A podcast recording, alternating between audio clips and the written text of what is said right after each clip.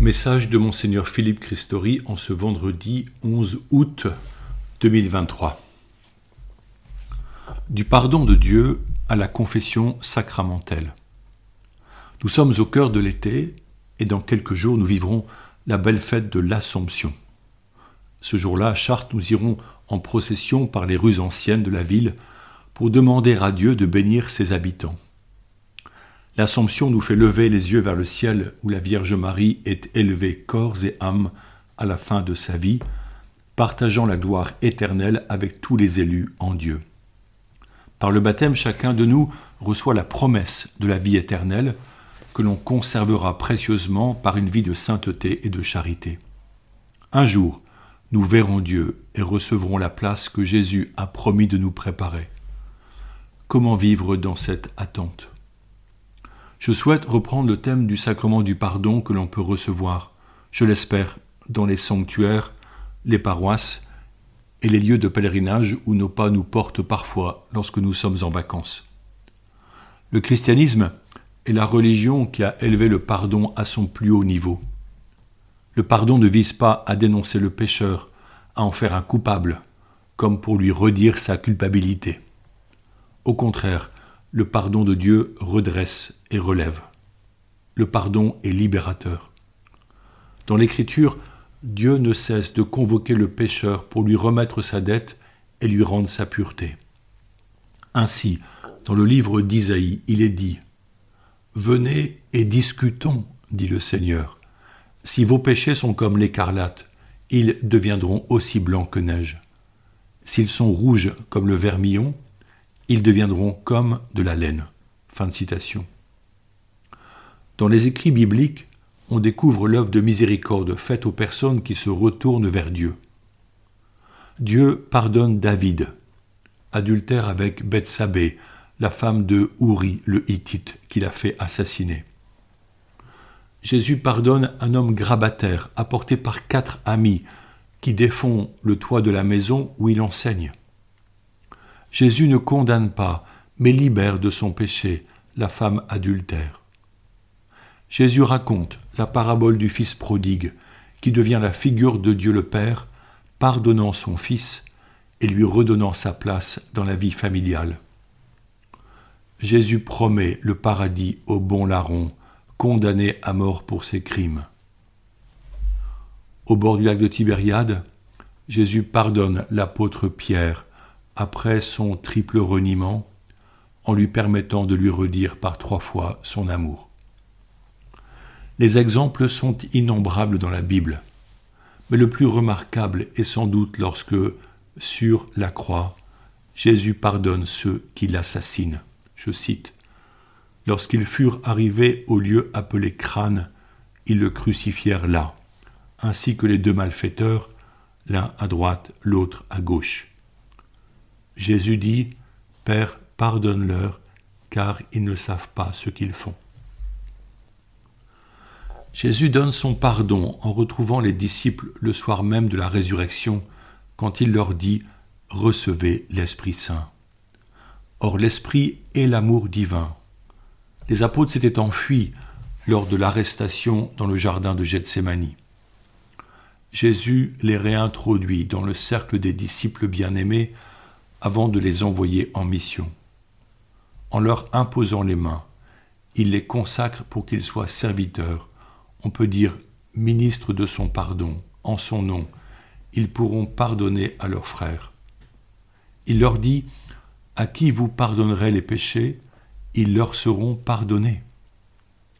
Dorénavant, le pardon est l'œuvre de l'Esprit qui passe par le geste sacramentel de la confession. Il est le fruit de l'amour divin qui pardonne et permet aux pénitents séparés de Dieu par son péché de vivre à nouveau dans la communion divine. Dieu est miséricorde et son désir, par le ministère de l'Église, et la conversion des pécheurs, nous tous, qui s'opèrent par la miséricorde à travers le pardon. Cette bonne nouvelle du pardon obtenu par Jésus va se répandre parmi les premières communautés ainsi Jean écrit dans sa première lettre, Je vous écris, petits enfants, parce que vos péchés vous sont pardonnés à cause de son nom. la pratique du pardon ou encore son rituel évoluera jusqu'à sa forme actuelle. Le sacrement de la réconciliation libère les cœurs blessés par le péché. Nous pourrions nous refuser ce pardon en pensant que nous ne le méritons pas. Cela est vrai car ce pardon est un don. Mais Jésus désire nous pardonner.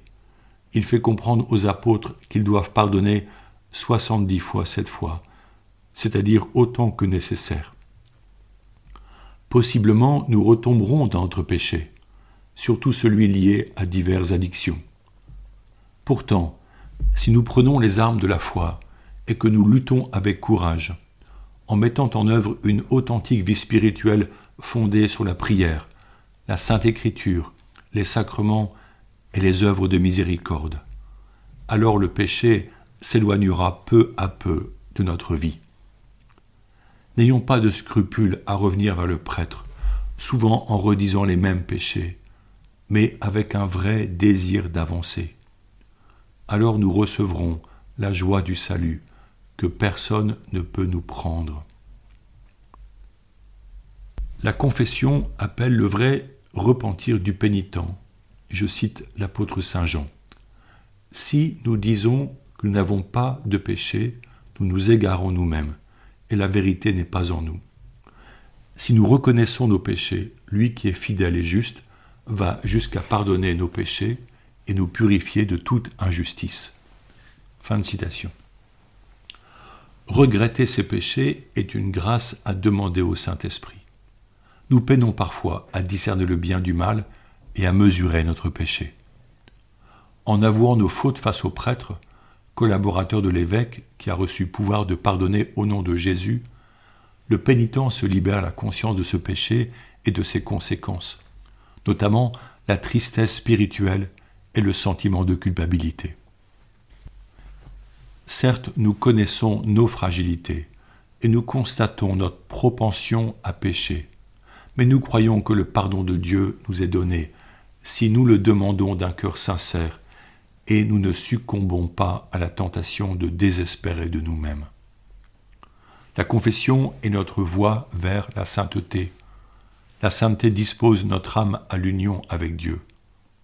Quand le péché nous a blessés sur notre chemin de sainteté, l'absolution et la pénitence nous soutiennent pour regarder le chemin de vie qui s'ouvre à nous et l'emprunter courageusement.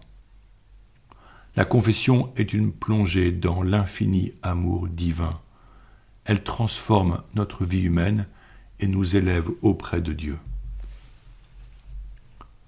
Lorsque la sainteté nous semble un objectif impossible, c'est avec des frères et des sœurs partageant le même amour pour Jésus-Christ que nous avancerons sur ce frêle pont qu'est la vie à la rencontre de Dieu. N'ayons pas peur de nous mettre en route en regardant Jésus nous tendre la main. Osons comme Pierre marcher sur les eaux tumultueuses pour aller à la rencontre de notre Seigneur. Le fruit du sacrement de pénitence est grand. La confession redresse les hommes et les femmes qui le vivent. Elle leur donne un nouveau départ et une nouvelle espérance. C'est ce que Nicodème et Jésus partagent lorsqu'ils conversent de nuit du fait de renaître de nouveau. En recevant un cœur purifié, le chrétien est apte à pardonner à son tour et à se pardonner ses propres infidélités. Le monde est alors transformé car le pardon suscite une vague d'amour et de guérison au sein des relations humaines, depuis le cercle familial jusqu'entre les peuples et les nations afin que la paix advienne et que les guerres cessent. Nous prions en suppliant pour la conversion des personnes, surtout celle de nos dirigeants, par la puissance du pardon. Courage. Avançons et ne doutons pas que nous puissions atteindre ces verts pâturages où nous reposerons en paix sur le cœur de Dieu.